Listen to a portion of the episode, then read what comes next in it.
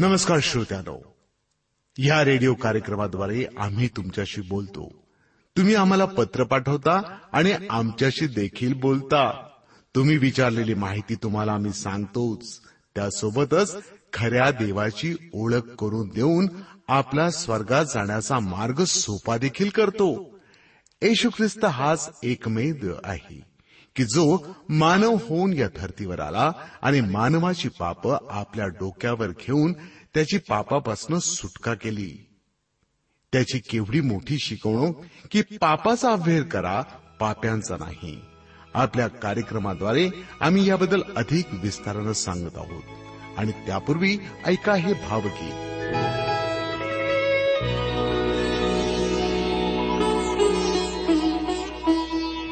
ख्रिस्ता तुझ्यावरी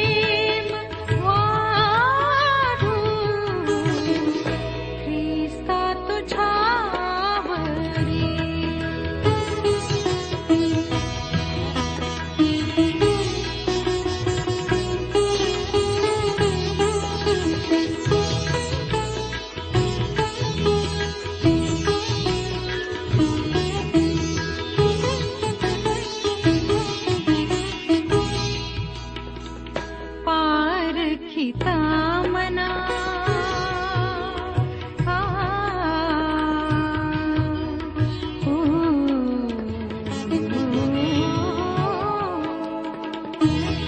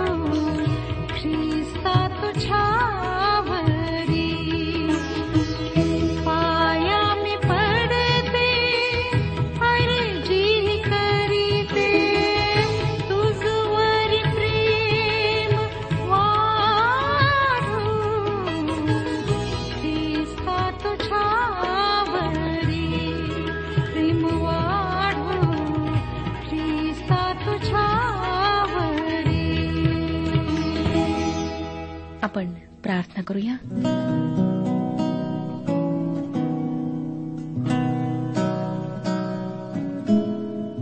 सर्वसमर्थ प्रेमळ जिवंत परमेश्वर पित्या तुझ्याच नावाला सर्व स्तुती आदर मान सन्मान देत आम्ही तुझ्या समक्ष आलो आहोत.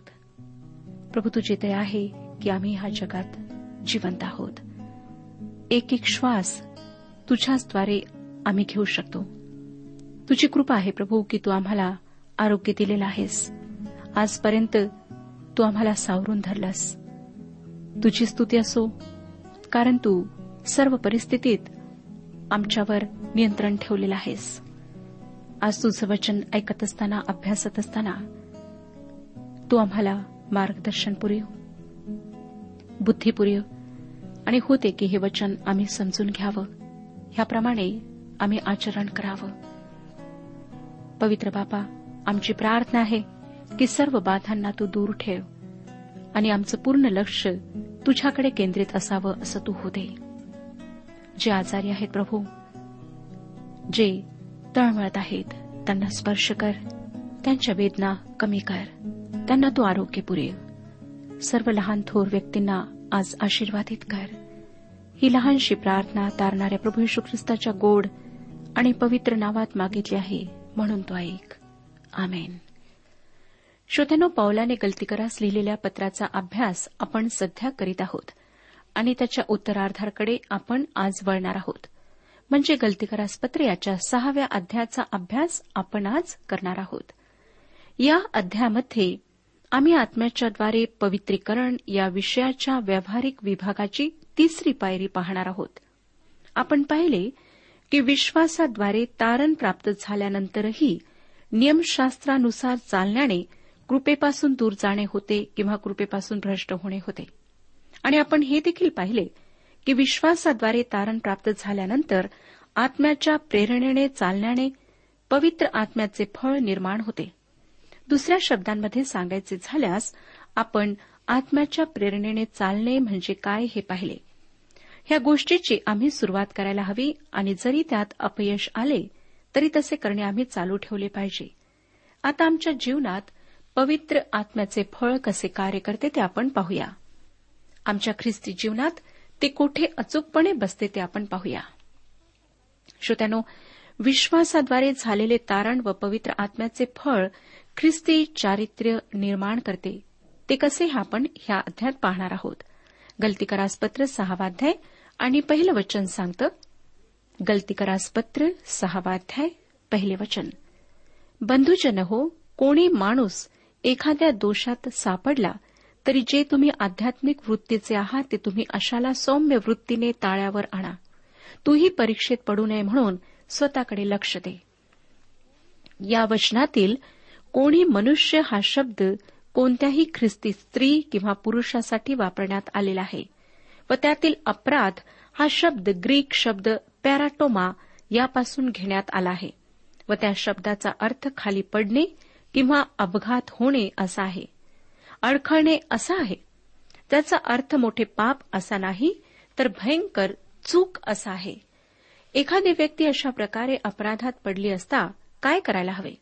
जे स्वतःला आत्मिक समजतात ते या वचनाचा अर्थ असा लावतात की त्यांनी अशा माणसाला चांगले फैलावर घ्यावे. कारण की त्याने चूक केली आहे. अशा व्यक्तीसाठी काहीही करण्याची इच्छा नसणे हाही धोका त्यामध्ये आहे. त्याऐवजी आम्ही अशा व्यक्तीवर फार टीका करून त्याला दोषपात्र ठरवतो. श्रोत्यानो जेव्हा विश्वासणारा पाप करतो तेव्हा तो त्याचे तारण गमावत नाही. जेव्हा एखादी विश्वासणारी व्यक्ती अपराधात पडली तर आत्मिक ख्रिस्ती व्यक्तीने त्या व्यक्तीच्या चुकीला सौम्यतेने सुधारण्यास सहाय्य केले पाहिजे. सौम्यता हे आत्म्याचे फळ आहे. उदाहरणार्थ एखादा ख्रिस्तीपती चुकून एखाद्या अपराधात पडला तर त्याच्या ख्रिस्ती पत्नीने त्याचा तिरस्कार करून त्याला दूर लोटणे बरोबर नाही. तर सौम्यतेने त्याच्याशी वागून ती चूक सुधारण्यास त्याचे सहाय्य करायला हवे. या ठिकाणी अपराधात पडणे ह्या शब्दासाठी जो ग्रीक शब्द वापरला आहे तो शब्द जेव्हा प्रभू यशू ख्रिस्त गेसेमने बागेत पालथा पडून प्रार्थना करीत होता त्या संदर्भात वापरलेला शब्द आहे. त्या शब्दाचा अर्थ आहे अडखळणे जर एखादी व्यक्ती अपराधात पडली तर ती अडखते. तो एखादे छोटे पाप करेल किंवा एखादी घोटचूक करेल. प्रभू येशू ख्रिस्ताविषयी भविष्यवाणीत ज्या अनेक सुंदर गोष्टी सांगण्यात आल्या आहेत त्यापैकी एक यशयाचे पुस्तक त्रेसष्ट अध्याय आणि नवव्या वचनात आहे. यशयाचे पुस्तक त्रेसष्ट अध्याय आणि नववे वचन. त्यांच्या सर्व दुःखाने तो दुःखी झाला त्याची प्रत्यक्षता दर्शविणाऱ्या दीवदूताने त्यांचे तारण केले. त्याने आपल्या प्रीतीने व आपल्या करुणेने त्यास उद्धरिले पूर्वीचे दिवस त्याने त्यांचे लालन पालन केले. यापेक्षा अधिक चांगल्या मूळ प्रतीमध्ये म्हणण्यात आले आहे की त्यांच्या सर्व दुःखाने तो दुखी झाला नाही. मला हे अधिक आवडते. प्रभू येशू ख्रिस्त माझ्या बरोबर माझ्या जीवनात असतो चालतो. मी अडखळून पडले तरी तो पडत नाही. तो दुखी होत नाही. तो माझ्याजवळ असतो. मला उचलून घेतो. माझ्या अंगावरची धूळ झडकतो आणि पुन्हा चालायला सांगतो. माझ्या दुःखाने दुःखी न होणारा असा कोणी एक माझ्याजवळ आहे हा विचार मला दिलासा देणारा वाटतो. या वचनातील ताळावर आणणे या क्रियापदासाठी वापरलेल्या शब्दाचा अर्थ होतो हाड जागेवर बसवणे. जर एखादी व्यक्ती तुमच्यासमोर खाली पडली व तिने आपला पाय मोडून घेतला तर तुम्ही काय शांत बसाल? व त्याला तसेच वेदनांमध्ये सोडून द्याल? परमेश्वर म्हणतो जे तुम्ही आत्मा पावलेले आहात ते तुम्ही त्याचे हाड जागेवर बसवा. त्याला त्याच्या पायांवर पुन्हा उभे करा आणि हे सर्व सौम्यतेच्या आत्म्याने करायला हवे. श्रोत्यानो आम्हाला सौम्यता अंगी बाळगायची आहे. आमच्या स्वभावामध्ये सौम्यता आम्ही दर्शवायची आहे. पॉल म्हणतो जे तुम्ही आत्मा पावलेले आहात ते तुम्ही अशाला सौम्य भावाने ताळ्यावर आणा. लक्षात घ्या की अशा व्यक्तीला सौम्यतेच्या आत्म्याने ताळ्यावर आणायला हवे. जी आत्मिक व्यक्ती आहे तिच्या जीवनात पवित्र आत्म्याचे प्रीती आनंद शांती सहनशीलता ममता चांगुलपणा विश्वासूपणा आणि सौम्यता हे फळ असायला हवे. पुढे पॉल म्हणतो तुम्ही परीक्षेत पडू नये याविषयी स्वतः सांभाळा. आपला भाऊ जी चूक करीत आहे तिच्याकडे बोट दाखवित असताना आणि तिच्याविषयी त्याच्यावर टीका करताना तुम्ही असे समजू नका की तुमच्याकडून तसे काही होणार नाही. तुम्हीही ती चूक करू शकता. म्हणून त्याला सौम्यतेच्या आत्म्याने ताळ्यावर आणा. पुढे तो सहावाध्याय आणि दुसऱ्या वचनात काय म्हणतो पहा? एकमेकांची ओझी व्हा म्हणजे तुम्ही ख्रिस्ताचा नियम पूर्ण कराल. श्रोत्यांनो आम्हाला एकमेकांची ओझी वाहण्याकरिता सांगण्यात आलेले आहे. जे फार कठीण आहे. आम्ही स्वतःची ओझी तर वाहू शकतो पण एकमेकांची ओझी वाहण्याकरिता आमच्यामध्ये प्रथम आत्म्याचे फळ असायला हवे. ओझी किंवा भार या शब्दासाठी ग्रीक भाषेत पवित्र शास्त्रात अकरा वेगवेगळे शब्द वापरण्यात आले आहेत. याचा अर्थ असा की वेगवेगळ्या प्रकारची ओझी आहेत. काही ओझी अशी आहेत की जी तुम्ही दुसऱ्यांबरोबर वाटून घेऊ शकता. काही अशी आहेत की तुमची तुम्हालाच पेलावी लागतात व ती तुम्ही इतर कोणाबरोबरही वाटून घेऊ शकत नाही. हे इतके सोपे परंतु समाधानकारक उत्तर आहे. आता ओझे म्हणजे जे सर्वसाधारणपणे आपल्या प्रत्येकाजवळ असते. आपल्या सर्वांजवळ संपत्ती नाही पण आपल्या सर्वांजवळ ओझी आहेत. आपल्यापैकी काही व्यंग असलेले आहेत. आपल्यापैकी सर्वच पाहू शकत नाहीत. सर्वच ऐकू शकत नाहीत. सर्वांनाच हात व पाय आहेत असे नाही. आणि आपण सर्वच निश्चितपणे देखणे नाही. आपण म्हणतो की आपल्या सर्वांमध्ये सारखेच रक्त आहे पण तसे नाही श्रोतानो कारण त्यातही प्रकार आहेत. सर्वांमध्ये सर्वसाधारणपणे असलेल्या फारच कमी गोष्टी आहेत पण आपल्या सर्वांजवळ ओझी आहेत. एक स्पॅनिश म्हण काहीशी अशी आहे कोठेही असे घर नाही की जेथे कधी ना कधीतरी शांतता होत नाही. तसेच एक फ्रेंच म्हण अशी आहे प्रत्येकाला स्वतःचे ओझे सर्वात अधिक भारी वाटते. खूप कार्य केलेल्या एका महिलेचे म्हणणे असे आहे की लहान मुलांनाही ओझी असतात. मानवजातीसाठी ओझे ही एक सर्वसाधारण गोष्ट आहे. आम्हा सर्वांजवळ ओझे आहेत. तरीही आपल्या सर्वांची ओझी सारखी नाहीत. आम्हाला वेगवेगळी ओझे आहेत. पॉल या गलतीकरास लिहिलेल्या पत्राच्या सहाव्या अध्यात ओझ्यांचे दोन भाग पाडतो. एक भाग जी ओझी आम्ही इतरांबरोबर वाटून घेऊ शकतो त्यांचा आहे. तर दुसरा भाग जी ओझी आमची आम्हाला पेलावी लागतात. ती आम्ही कोणाबरोबरही वाटून घेऊ शकत नाही त्या ओझ्यांचा आहे. आम्हाला ग्रीक भाषेतले ओझ्यांसाठी असलेले दोन वेगवेगळे शब्द माहीत नव्हते. म्हणून पहिले वचन आहे एकमेकांची ओझी वाहत रहा. ओझ्यासाठी असलेला ग्रीक शब्द आहे बारॉस म्हणजे काहीतरी जड असलेले. प्रभू येशू जेव्हा ओझे व दिवसाची उष्णता यांच्याविषयी बोलला तेव्हा त्याने त्याचा उपयोग केला. सुरुवातीची मंडळी पहिल्या सभेकरिता जेव्हा एरुश्लेमेत एकत्रित आली तेव्हा तिने एक निर्णय घेतला. त्यात तिने ओझ्याविषयी काही ठरवले. काय ते आपण प्रेषितांची कृत्ये पंधरावा अध्याय आणि अठ्ठावीसाव्या वचनात वाचूया. प्रेषितांची कृत्ये पंधरावा अध्याय अठ्ठावीसावे वचन पुढील अगत्याच्या गोष्टीविषयी तुम्हावर जास्त भार घालू नये असे पवित्र आत्म्याला व आम्हाला योग्य दिसले. एरुश्लेमेतील मंडळीबरोबर जे ओझे ते वाटून घेणार होते त्याविषयी हे वचन आहे. कोणी असे म्हटले आहे की ओझे वाटून घेणारे कोणी असले तर ते अर्धे कमी होते. काही ओझी आज अशी आहेत की ती आम्ही वाटून घेऊ शकतो. एकदा एक बाई आपल्या फार ओझे असलेल्या पिशवीसह बसमध्ये चढली. ती एका माणसाच्या शेजारी बसली आणि तिने आपली पिशवी आपल्या मांडीवर ठेवली. तिची ती गैरसोय पाहून तिच्या शेजारचा माणूस तिला म्हणाला बाई तुम्ही आपली जड पिशवी खाली ठेवलीत तर तुम्हाला व तुमच्या पिशवीलाही वाहून ही बस नेते हे तुमच्या लक्षात येईल. श्रोत्यानो काही ओझी अशी आहेत की जी तुम्ही वाटून घेऊ शकता. आता ओझे म्हणजे बारॉस याचा अर्थ अपराध असाही होतो. जर एखादा माणूस अपराधात पडला म्हणजे ते त्याचे ओझे आहे. ते वाहण्यासाठी तुम्ही त्याला मदत करू शकता. ओझे म्हणजे दुबळेपणा अशक्तपणा अज्ञान दबाव तणाव किंवा दुःखही होऊ शकते. आपल्यापैकी अनेकांमध्ये दोष आहेत व ते ओझे आहे. कित्येकदा आपण खाली पडतो आणि कित्येकदा आपण आपल्या बांधवांना खाली पडताना पाहतो. जे आत्मा पावलेले आहेत त्यांनी अशाला ताळ्यावर आणायला हवे. त्यानंतर तुम्ही व मी वाटून घेऊ शकतो असे आणखीन एक ओझे आहे ते म्हणजे तणाव. त्यासाठी तुम्ही झोपेच्या गोळ्या घेऊ शकता परंतु त्याने तुमच्या समस्या सुटत नाहीत. मानवजातीने आतापर्यंत कधीही अनुभवले नाही अशा प्रकारच्या तणावाच्या दिवसातून आम्ही जात आहोत. मी ज्या शहरात राहत आहे ते महानगर तणावाचे महानगर आहे. आणि आमच्यापैकी जे अशा महानगरांमध्ये राहतात ते तणावाखाली व दबावाखाली राहतात. आज निश्चितपणे हे ओझे आम्हाला वाटून घ्यायचे आहे. श्रोत्यानो मला माहीत नाही की कितपत आपण दुसऱ्यांविषयी चिंतित राहता. ख्रिस्ताला अनुसरणे म्हणजे दोन गोष्टी आहेत. ख्रिस्ताचा पिता म्हणजे परमपवित्र प्रभू परमेश्वर यावर संपूर्ण शक्तीने मनाने व अंतकरणाने प्रीती करणे आणि दुसरी गोष्ट शेजाऱ्यावर प्रीती करणे. यापैकी एकही गोष्ट आम्ही दुसरीला सोडून करू शकत नाही.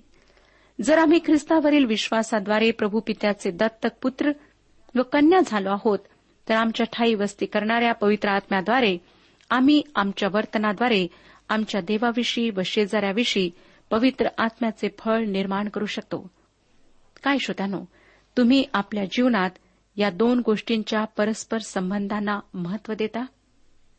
काय फक्त तुम्ही स्वतःच्या स्वार्थाकरिता जगत आहात? स्वतःचा कुठे फायदा होईल? कुठे आमची सर्व कार्ये पार पडतील? आमचा लाभ होईल? ह्याकडेच तुमचे लक्ष असते. किंवा तुम्ही दुसऱ्यांच्या ज्या गरजा आहेत त्याविषयी चिंतित असता? लक्षात ठेवा की आमच्या जीवनामध्ये पवित्र आत्म्याचं फळ दिसायला हवं. जर ह्या गोष्टी आमच्या जीवनात नाहीत तर आम्ही आत्मिक रूपाने वाढत नाही. आम्ही त्याच ठिकाणी स्थिर आहोत. परमेश्वराची हीच इच्छा आहे की आम्ही आत्मिक रूपाने वाढत जावे. जर आपण पौलाचे जीवन पाहाल तर तो सिद्धतेकडे स्वतःला नेण्याकरिता पूर्णपणे तयारीत होता. त्याने आपल्या शरीराला सुद्धा नियंत्रणात आणले जेणेकरून त्या सिद्धतेला त्याने प्राप्त करावे. मला नाही माहीत की आपणापैकी किती लोक आत्मिक जीवनाबद्दल सतर्क आहेत चिंतित आहेत. आम्ही आमच्या शरीरासाठी आमच्या इतर गोष्टींसाठी किती चिंतित राहतो. सर्व काही प्राप्त करण्याचा प्रयत्न करतो. त्याकरिता आमचे प्रयत्न रात्रंदिवस चालू राहतात. परंतु आत्मिक जीवनाविषयी काय? काय आम्ही आत्मिक रूपाने वाढण्याकरिता प्रयत्न करतो? काय आम्ही प्रार्थनेमध्ये पर्याप्त वेळ घालवतो? ज्या प्रकारे पॉल ह्या ठिकाणी गलती येथील मंडळीला लिहित आहे त्या गोष्टी आज आम्हाला सुद्धा लागू पडतात. तो म्हणतो की आत्म्याच्याद्वारे निष्पन्न होणारे फळ प्रीती आनंद शांती सहनशीलता ममता चांगुलपणा विश्वासूपणा सौम्यता इंद्रियदमन ह्या ज्या गोष्टी आहेत त्या आमच्या जीवनात असायला हव्यात. देहाची जी कर्मे आहेत त्यांचा आम्ही त्याग करायला हवा. मला माहीत नाही की आपणापैकी किती लोकांच्या जीवनामध्ये जार कर्म आहे. व्यभिचार आहे अशुद्धपणा आहे कामातूरपणा आहे. आपणापैकी कित्येक लोकांच्या जीवनात कदाचित वैर असेल कलह असेल मत्सर असेल एखाद्या व्यक्तीविषयी राग असेल तट असेल आपसामध्ये फूट असेल पक्षभेद असतील आपण एखाद्या व्यक्तीचा हेवा करीत असाल आपण दारू पिणारे असाल रंगेलपणामध्ये जीवन व्यतीत करणारे असाल आज परमेश्वर आपणाशी बोलत आहे. त्याची हीच इच्छा आहे की आपण ह्या सर्व गोष्टींबद्दल पश्चाताप करावा. देहाची जी कर्मे आहेत जी तुम्हाला नाशाच्या मार्गावर नेत आहेत आणि तुमचा नाश अटळ आहे त्यापासून वापस परता. पश्चाताप करा. तुमची पापे कितीही भयंकर असली तरी आज परमेश्वर त्या सर्व पापांची क्षमा करण्याकरिता तयार आहे. श्रोत्यानो आमच्या ह्या भयंकर पापी जीवनावर परमेश्वराने दृष्टी केली आणि म्हणूनच त्याने आपल्या एकुलत्या एक पुत्राला ह्या जगात पाठवले ज्याने ह्या जगात येऊन मानवरूपात राहून वधस्तंभावर आमच्याकरिता प्राण दिला. संपूर्ण मानव जातीचे पाप त्याने स्वतःवर घेतले. प्रभू यशू ख्रिस्ताच्या त्या पवित्र रक्तामध्येच आमची पापे धुतल्या जातात. आम्हाला त्या सर्व पापांपासून क्षमा प्राप्त होते. प्रभू यशू ख्रिस्ताने तारणाचे मुक्तीचे कार्य वधस्तंभावर पूर्ण केलेले आहे. त्या कार्यामध्ये आपण काहीच करू शकत नाही किंवा त्यामधून काही उणे सुद्धा करू शकत नाही. आपणाला फक्त एकच करायचे आहे ते म्हणजे प्रभू यशू ख्रिस्तावर तारणारा म्हणून विश्वास ठेवायचा आहे. होऊ शकते की आज तुमचे मन कठोर आहे. तुम्हाला असं वाटत असेल की हे काय फालतू गोष्टी तुम्ही सांगत आहात. ह्यामध्ये काहीच अर्थ नाही.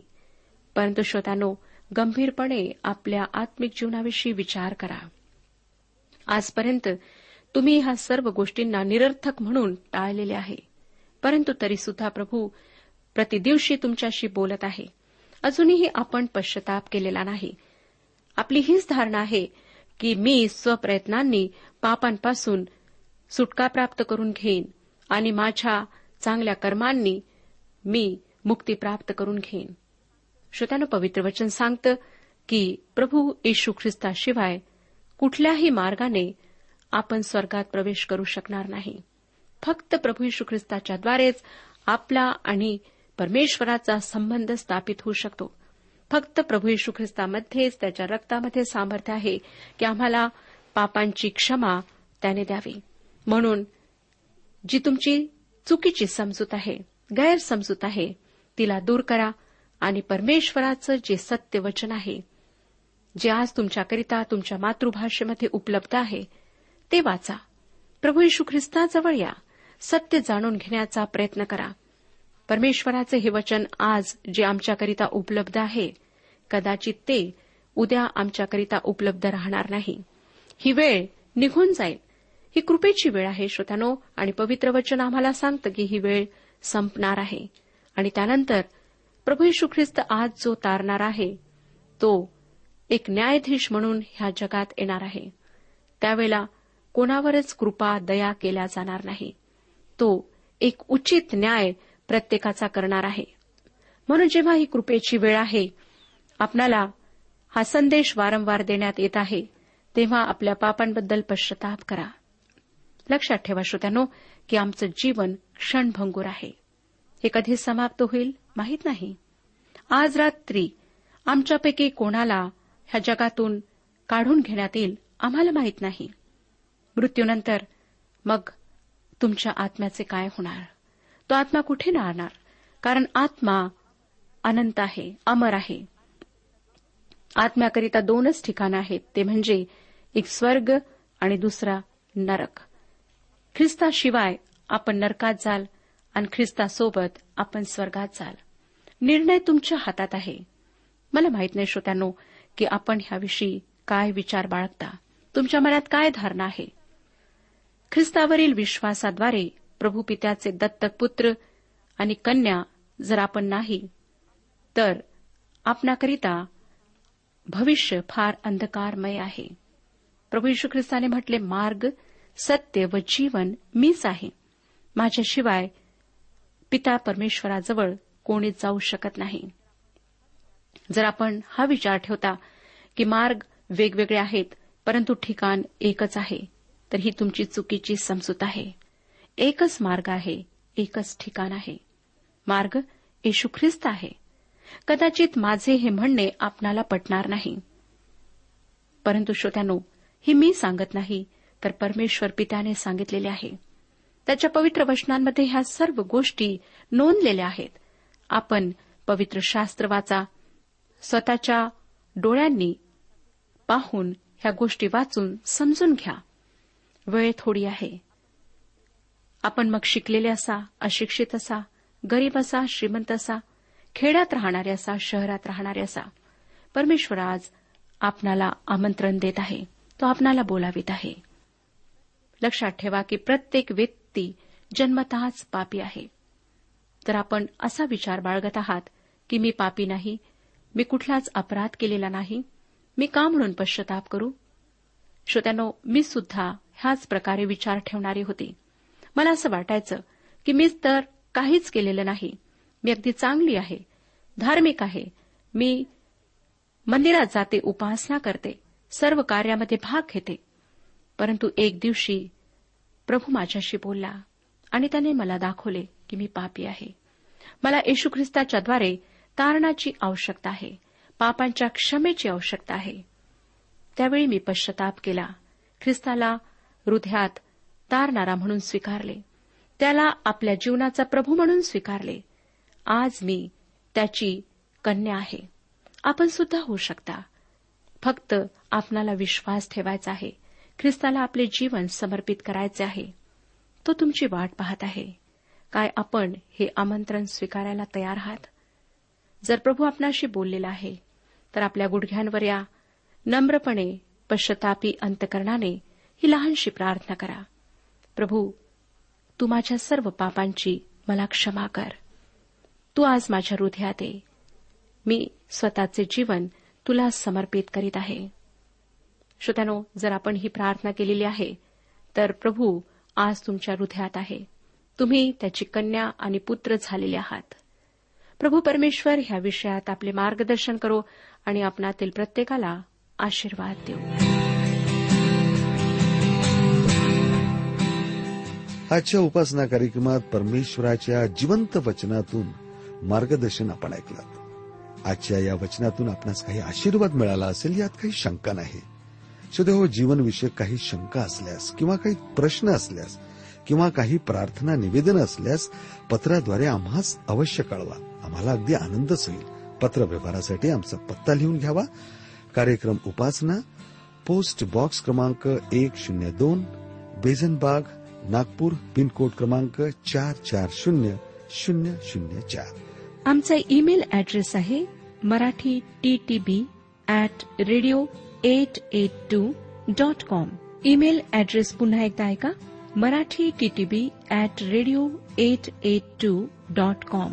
बरं तर आता इथंच थांबूया कारण आपल्या कार्यक्रमाची वेळही संपत आलेली आहे. पुन्हा आपली भेट आपल्या पुढल्या कार्यक्रमात तोपर्यंत नमस्कार.